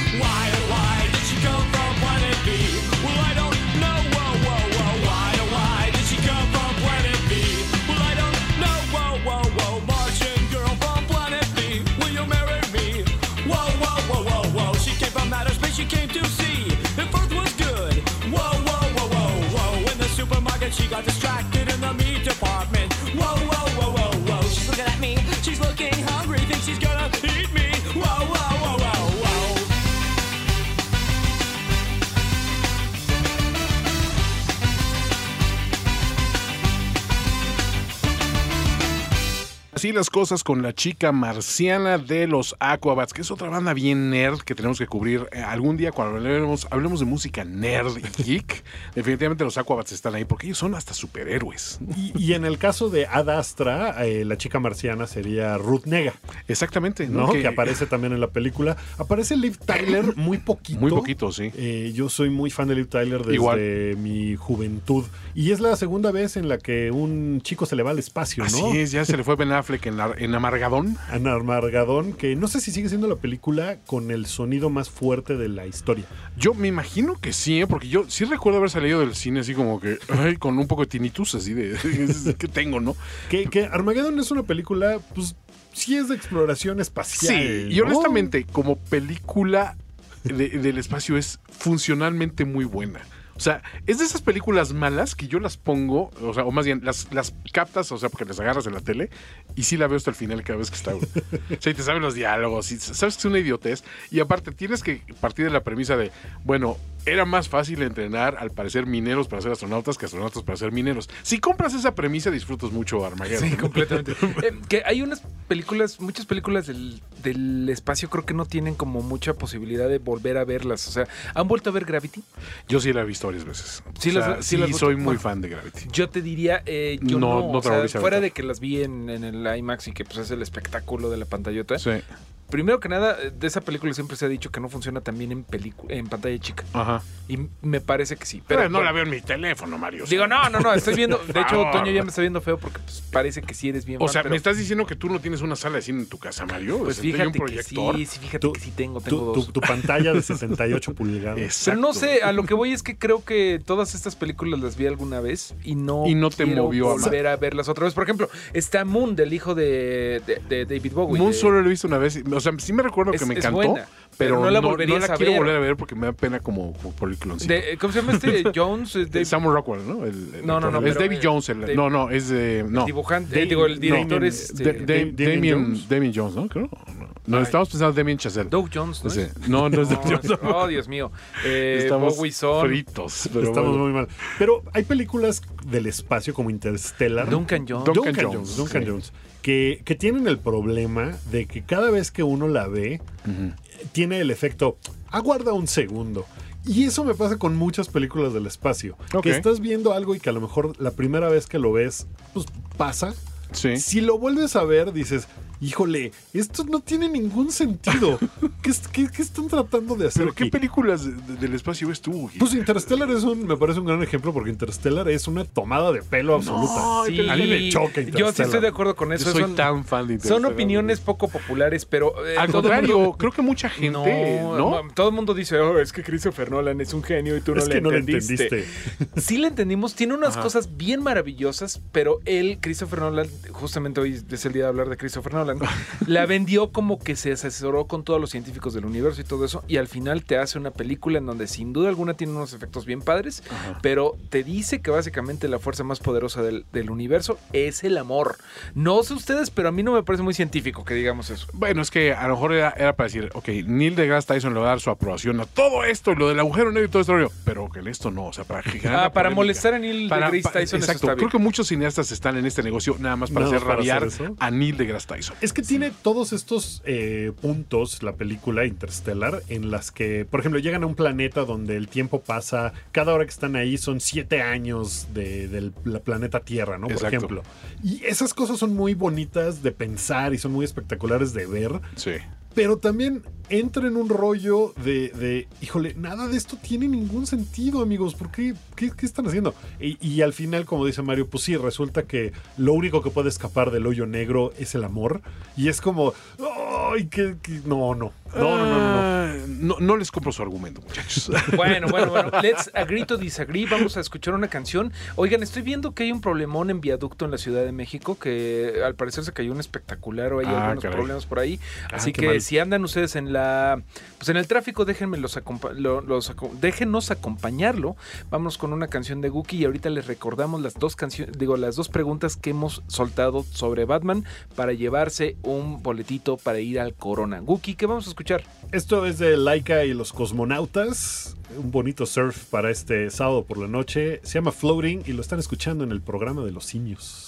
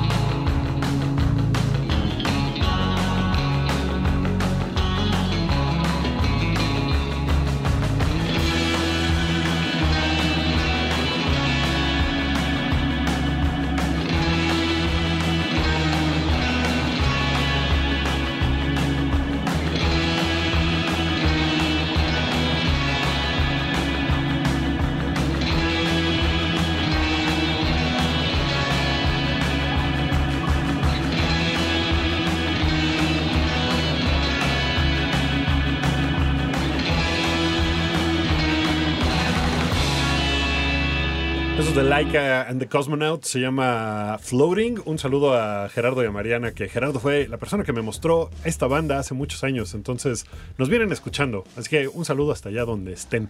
Películas del espacio que sí nos gustan a todos. Sí hay algunas, ¿no? Sí, que sí podemos hay estar, consenso.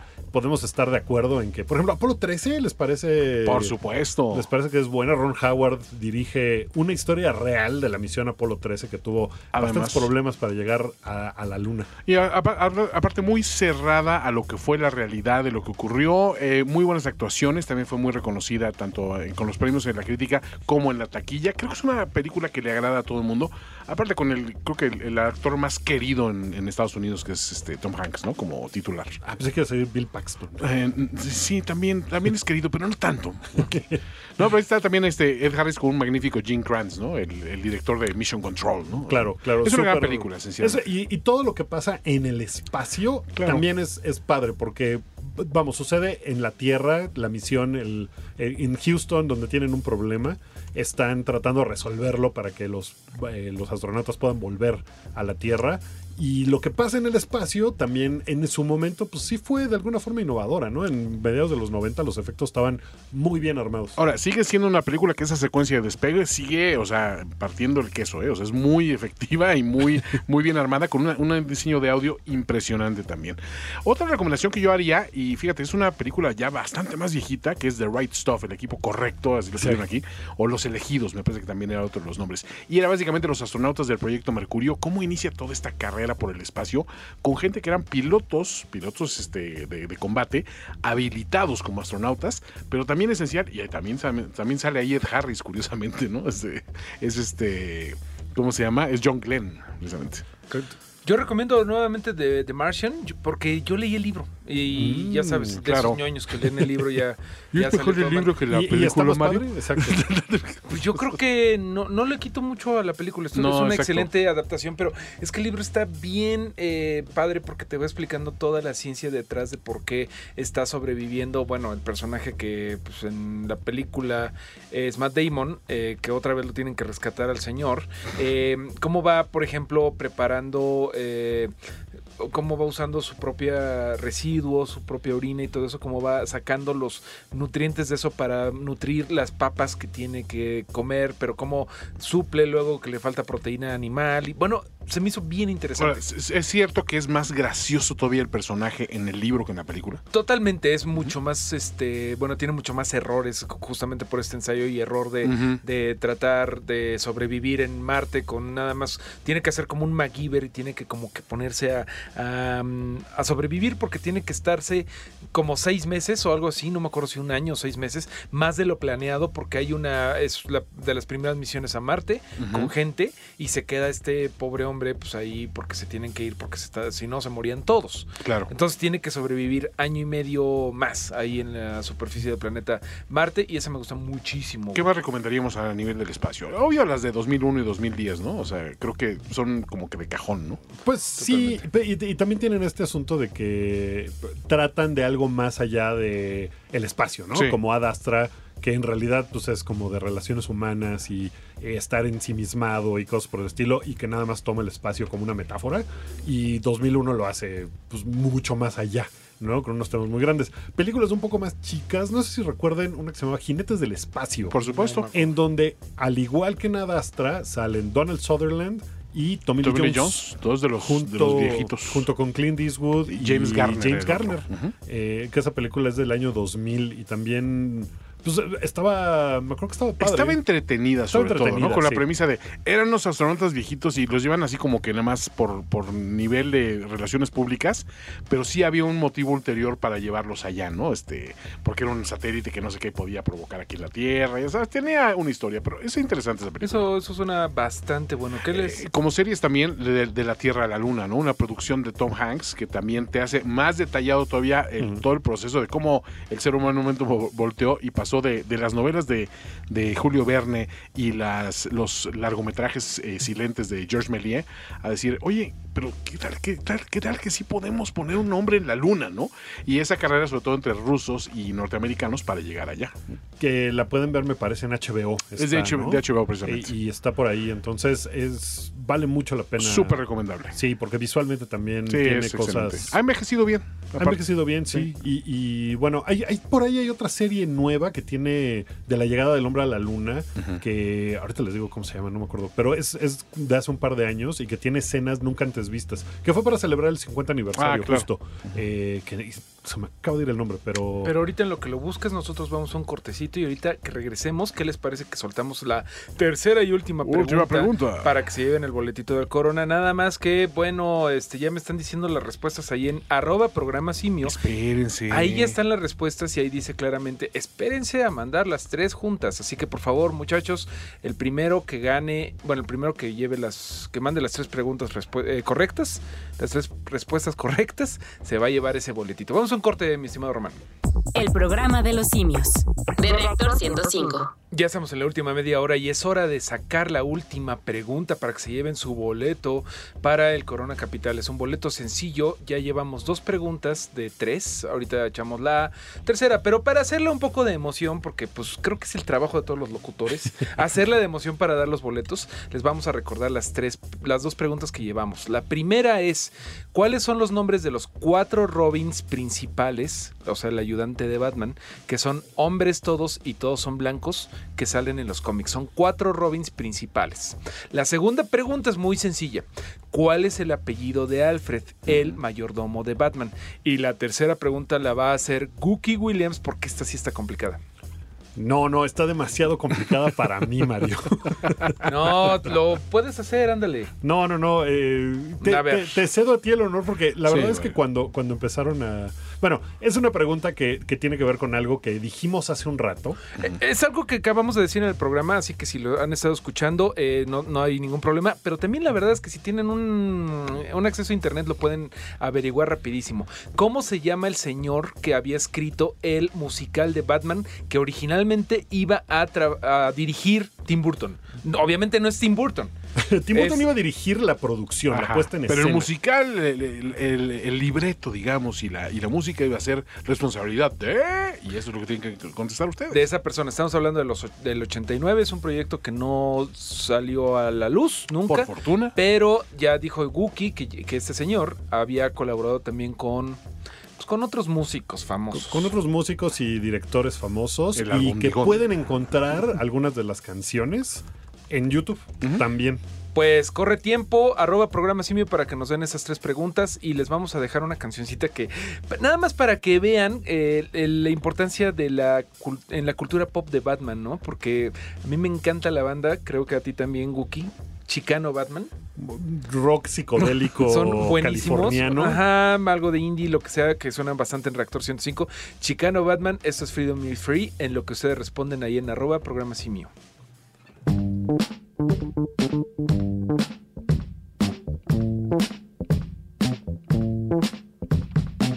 Nobody likes you, nobody cares. Nobody wants you, nobody cares. To extend a greeting, a connecting lands. Life is just a jaded game to them. They will give it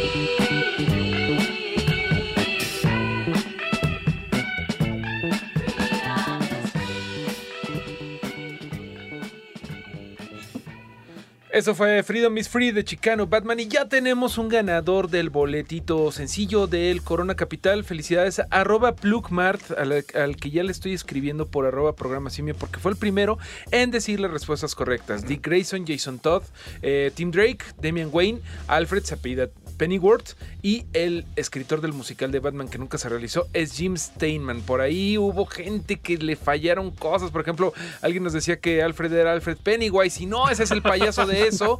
Eh, Luis Valdés fue más rápido, pero puso que el escritor era Danny Elfman. Híjole, pero bueno. Felicidades a Plugmart. Es hora de platicar del otro estreno de la semana que ustedes vieron. Yo, como pueden ver, me guardé. No fui a ninguna película. Está bien, son días de guardar, Mario. Pues hay dos películas, de hecho, que, que se estrenaron. Una no creo que dure mucho en taquilla, porque si bien a México le gusta mucho el cine de terror, y es un mercado muy grande para este género, esta película no está precisamente marketeada como eso desde su origen, ¿no? Es una película que se ve brillante, de colores, que, que en, en México le pusieron Midsommar, La muerte no espera, o una cosa así. Sí, sí, sí, no espera la luz del día. Algo, el terror no espera hasta la luz del día. Es una Qué cosa así muy compleja, pero no se ve como una típica película de terror. Y como no se llama ni diabólico, ni Ajá. posesión, ni nada de esas Ni fatal. cosas ni- que le ponen a ese tipo de así, posesión diabólica, Sí, o ya claro. nada más cosas, diabólica posesión. Paranormal. P- Probablemente no sea una cosa que dure mucho tiempo en cine. Estoy hablando de Midsommar, que es eh, del mismo director de Hereditary. Así es, y al contrario de Her- Hereditary, que para mí es una película que se sostiene muy bien al principio y al final tiene un momento que digo, "Ah", como que no me encantó y me rompió un poco la ilusión de una película que por lo demás es muy buena. Eh, Midsommar, eh, al contrario, es un creciendo, creciendo, creciendo y cuando acabas y acabas dices, híjole, o sea, qué triste desenlace. O sea, y no triste porque sea malo, al contrario, o sea, es, está muy bien logrado fílmicamente hablando pero te das cuenta que es la clase de terror que no requiere de lo sobrenatural para funcionar, sino que te habla simplemente de creencias, de, de- de una visión que básicamente se remite a, esos, esos eh, pueblos paganos de, de- las tierras nórdicas, donde hay ritos para recibir al verano todavía y para ritos de fertilidad y todo. Y aquí te lo venden como que esto es un evento especial que se da cada, creo que 80 años, 82 años, en, en un ciclo, donde va, va a ocurrir algo muy, muy padre, ¿no? Así se la vende este, uno de los amigos a, a este grupo de, de estudiantes gringos, ¿no? Bueno, sí, o sea, son, son chavos que están haciendo su y todo, ¿no? Como que en el corte del tráiler y el póster eh, te lo venden como Coachella salió muy mal. Ándale, es que ¿No? es tal cual eso, porque dices, ah, pues vamos a ir a un festival como nórdico, ¿no? O sea, con rituales como vikingos, ¿no? Y va a haber como que runas, ¿no? Entonces te imaginas que, no, pues después va a haber así como que un toquín de alguna banda así metalerona fuerte, ¿no? Y cuando llegan ahí, al contrario, lo que encuentran es, es colorido, es gente vestida de blanco, mujeres con flores en el cabello, un, un paisaje hermoso en una, en una zona montañosa donde hay cabañas, es muy bucólico y muy, muy bonito y muy referencial a, a esos ritos del verano y todo lo demás acá. Y empiezas a ver como que algo no empieza a encajar, ¿no? Y ahí se encuentra con otros dos chavos que pues, fueron también a ver qué onda, un par de ingleses, y como que uno dice, no, espérate, esto está medio raro y medio feo. Y las relaciones entre ellos también se empiezan a poner complicadas. Eh, a final de cuentas, la película eh, ya entra al, terreno del terror, sí, eh, en sí, pero es mucho terror psicológico y mucho también de, de decir hasta dónde puede llegar la gente en una situación que se ve envuelta en, en un rollo que, como la ranita que pones en, el, en la olla para hervir, ¿no? Ya cuando se da cuenta que se está muriendo es porque ya la olla está hirviendo, ¿no? Y esto sí, igual, o sea. Toño, no ponga ranitas para ver cuándo ya está hirviendo. Eh, a ver, es un principio científico de que la rana no salta de, de- de la olla. Pero sí, por favor, si están escuchando, no metan su ranita a hervir. Eh, Digo, mátenla primero concretamente si van a hacer anquitas de rana y ya después la ponen ahí a hervir y quedan muy ricas, la verdad. Ok, ya estás hablando de ancas de rana. ¿Qué te parece que vamos al otro estreno de la semana? Pero antes déjenme poner una canción que tengo en la cabeza desde que pensamos en hablar de Batman. ¿Es de ranas? No, es de murciélagos y es de Porter. Me, está bien, no Me parece que va bien. Y ahorita vamos con el siguiente estreno de la semana. Ya. Está Murciélago de Porter.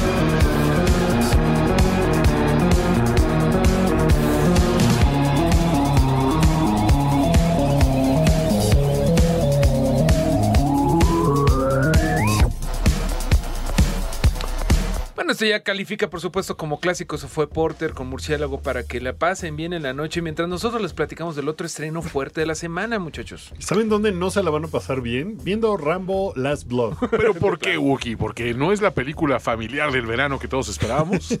¿Sabes? No me pareció que fuera una mala película. No, de hecho no lo es. Pero es una película que yo no esperaba que fuera completamente vacía de diversión, porque las cosas que suceden en la pantalla, ay, híjole, están demasiado Crudas y reales para los mexicanos, ¿no? Sí, porque yo pensaba que se trataba a lo mejor del narco y que había ahí una venganza en contra del narco y era como de, ok, suelten a Rambo contra el narco. Está padre la bien. idea. Me parece fantástico, pero resulta que no es el narco. Mm, sí, así es más bien una, un- una red de trata de personas y de gente que, vamos, o sea, Bueno, casos pero- muy, muy actuales. Crimen, actuali- eh, cri- crimen actualiza- crimen organizado. O sea, eh, la única diferencia entre el narco y las tratas de blancas es que se trafican cosas diferentes. Sí, pero, es- ¿sabes? creo que donde yo veo el, el punto de Wookiee es que si lo ves y dices, híjole, esto, yo venía esperando diversión con un héroe ochentero súper clásico que esa caricatura tenía, vamos, ¿no?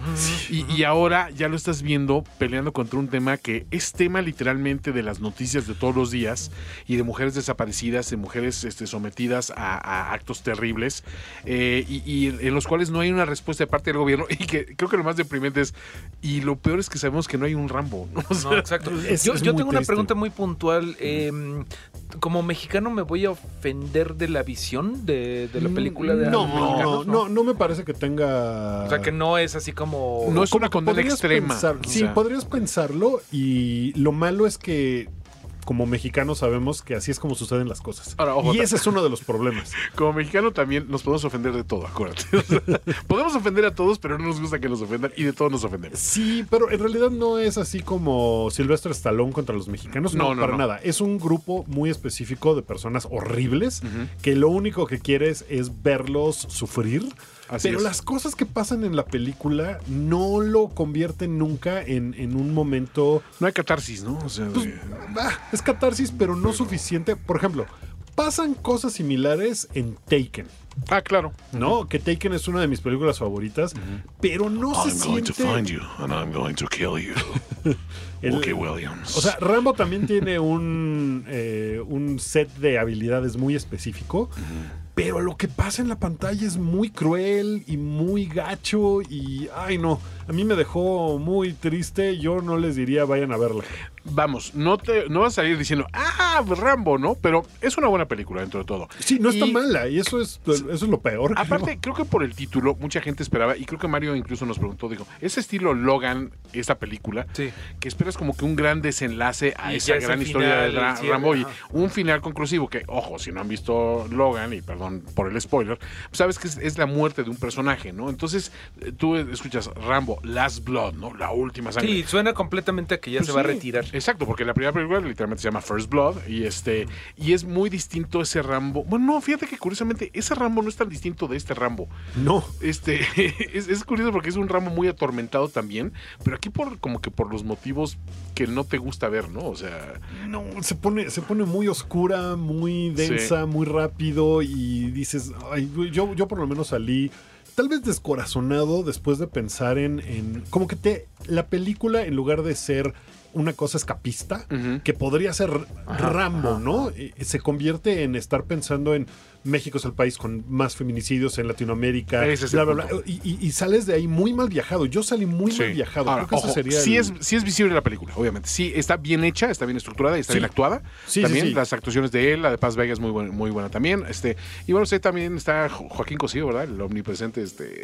Cochiloco. Cochiloco sale también ahí de repente, ¿no? Ok, bueno, entiendo entonces que no nos hace ningún favor porque nos están presentando la cruda realidad, porque es la realidad. Todavía dijeras, no, así no son las cosas en México, pero desgraciadamente lo son. Como que piensas, es Rambo, tiene que estar súper exagerado. Sí, pero no, desgraciadamente. está- y no está súper eso es, exagerado. eso Eso es es muy así, triste ¿no? lo que estás diciendo, porque eso significa que la violencia en México ya superó la de la ficción de una película de Rambo, que era, el, era como el epítome de la violencia en los 80. Eso es Sí. terrible para nuestro En, país. en algún momento las películas de Rambo eran como de, ah, es la que tiene más asesinatos en pantalla. ¡Ching! Era Bueno. como la referencia, así de, uy, uy, parece película de Rambo. Ya después fue, parece película de Tarantino. De hecho, la anterior de Rambo, yo me acuerdo que los comerciales en el gabacho te, o sea, te empezaban, te ponían la rola de Let the Bodies Hit the Floor para empezar, y te hacían una cuenta, ¿no? Así de, de cada, cada que caía un muerto en pantalla, así como diciendo, vas a ver muchos muertos con Rambo. Sí, ayer en Tailandia, ¿no? Entonces como que no, Burma. en Burma, entonces como que decías, ah, Burma, no sé ni dónde está en un mapa. Exacto, no Pero puedo esta señalar. que sea una cosa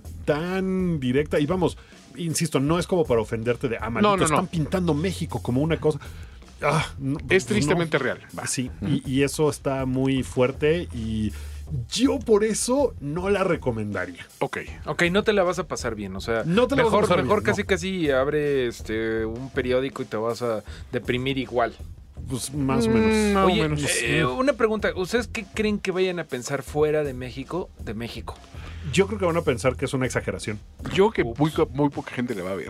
Siento que creo que esta película, creo que el tiempo de Rambo ya pasó hace tiempo. O sea, No, sin duda, hace pero, mucho, pero bueno, incluso. por ejemplo, si lo comparas con la otra gran franquicia de Stallone, que de que hecho es creo que es más grande, que Creed 1 y 2 pues, Sí, han sido sí, no, se están pegaron muy mucho. buenas. sí, es- Yo no, no creo que, que vaya a ser tan poco popular, porque sí es buena. Ese es el problema. Es buena película. Tal vez si eres, no sé, ruso y la ves, lo que piensas es, ah, claro, está muy exagerado. Ah, también a ellos les tratan". pasa. O, ah, Sí, ni siquiera existe en México, porque luego es preocupante cuánto lo poco que conocen a nuestro país en el extranjero. Sí. Nada más conocen el chavo sí, del la verdad es Ocho que no creo y que al piensen, chicharito. que lo vean y piensen, híjole, México se ve muy peligroso, mejor no voy a ir ahí de vacaciones. Cancela mi viaje a Cancún. Oye, Ajá. bueno, pues ahí está la recomendación o recomendación. No es, no es reseña tibia, es re- es reseña eh, con Ay, reservas. no, con Sí, con reservas, sí. exacto. Pero bueno, ahí estuvo Rambo Last Blood. Eh, nos da tiempo para un nerdfemérides bastante rápido porque además está bastante nutrido lo que está pasando el día de hoy. Además de los 80 añotes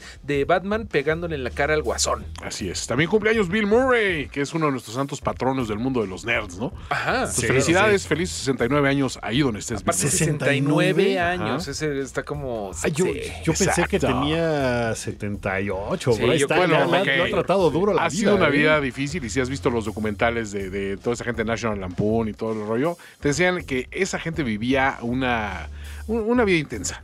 Sí, Vamos sí, claro. Eh, también es cumpleaños de Stephen King, de quien hablamos bastante hace apenas un par de programas, que si ustedes quieren escucharlos, están disponibles. En finísimos.com, en Spotify, en iTunes, en Google Play, en donde quieran escuchar buenos podcasts. ¿Cómo lo buscan? Programa de los simios. Así es, entran a finísimos.com, ahí van a encontrar directamente todos los, los del programa de los simios. Claro que si le ponen todos. en Roku programa de los simios, yo creo que va a salir algo de National Geographic. ¿no? Eh, Es probable, pero a lo mejor nosotros salimos como segunda opción y pronto primera. Exactamente. Bueno, ahí búsquenos en plataformas para que si es la primera vez que escuchan este programa, pues se pongan al corriente con las otras. ¿Qué ¿Alguna otra, otra? Pues tenemos? también cumplió años el Hobbit, ¿no? O sea, Hobbit, o sea, o sea, no- no... el Hobbit, el, el ser, el ser humano ni la raza, sino la novela del Hobbit. Cumplió 82 años. Me parece que sí, ¿no? Me ¿Se los parece. mismos que Stephen King, entonces? Pues tiene Oh, casi, sí. está- Porque Stephen King también cumplió creo que 82, 83, una cosa así. No, no está tan grande Stephen No, King. para ¿No? No, no, no, no, no, le, 78. no, le, no le cargues años de más. Yo lo veo viejón. Tiene 72 años. 72, Ah, 72, 72. se fueron por Ahí mí, se pero- ve más fregado Bill Murray.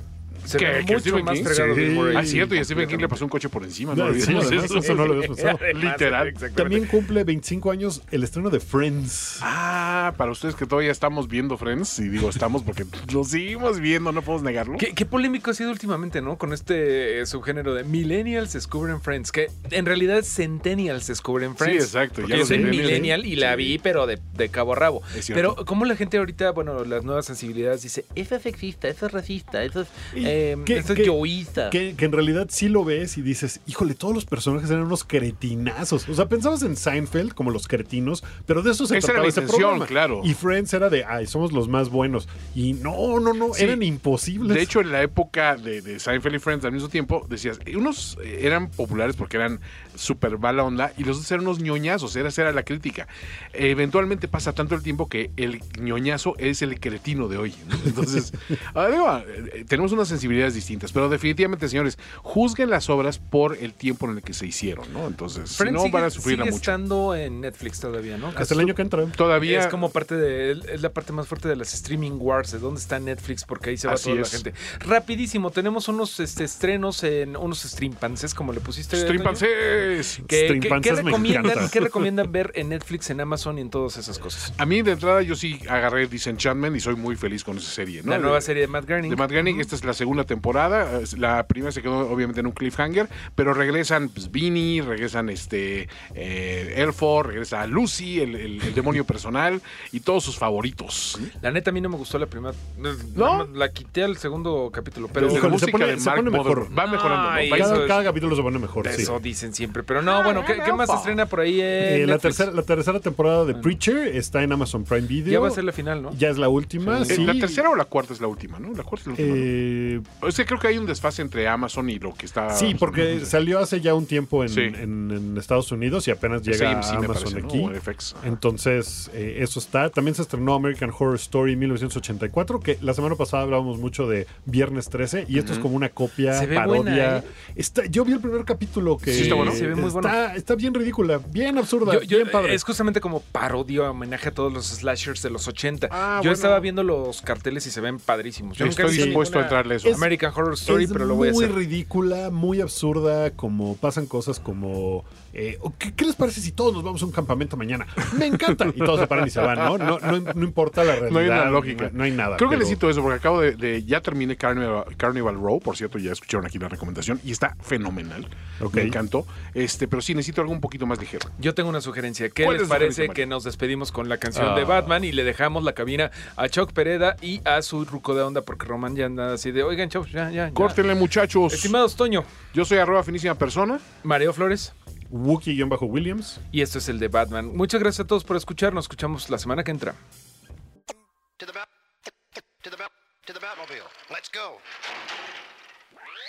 Atomic batteries to power. Turbines to speed.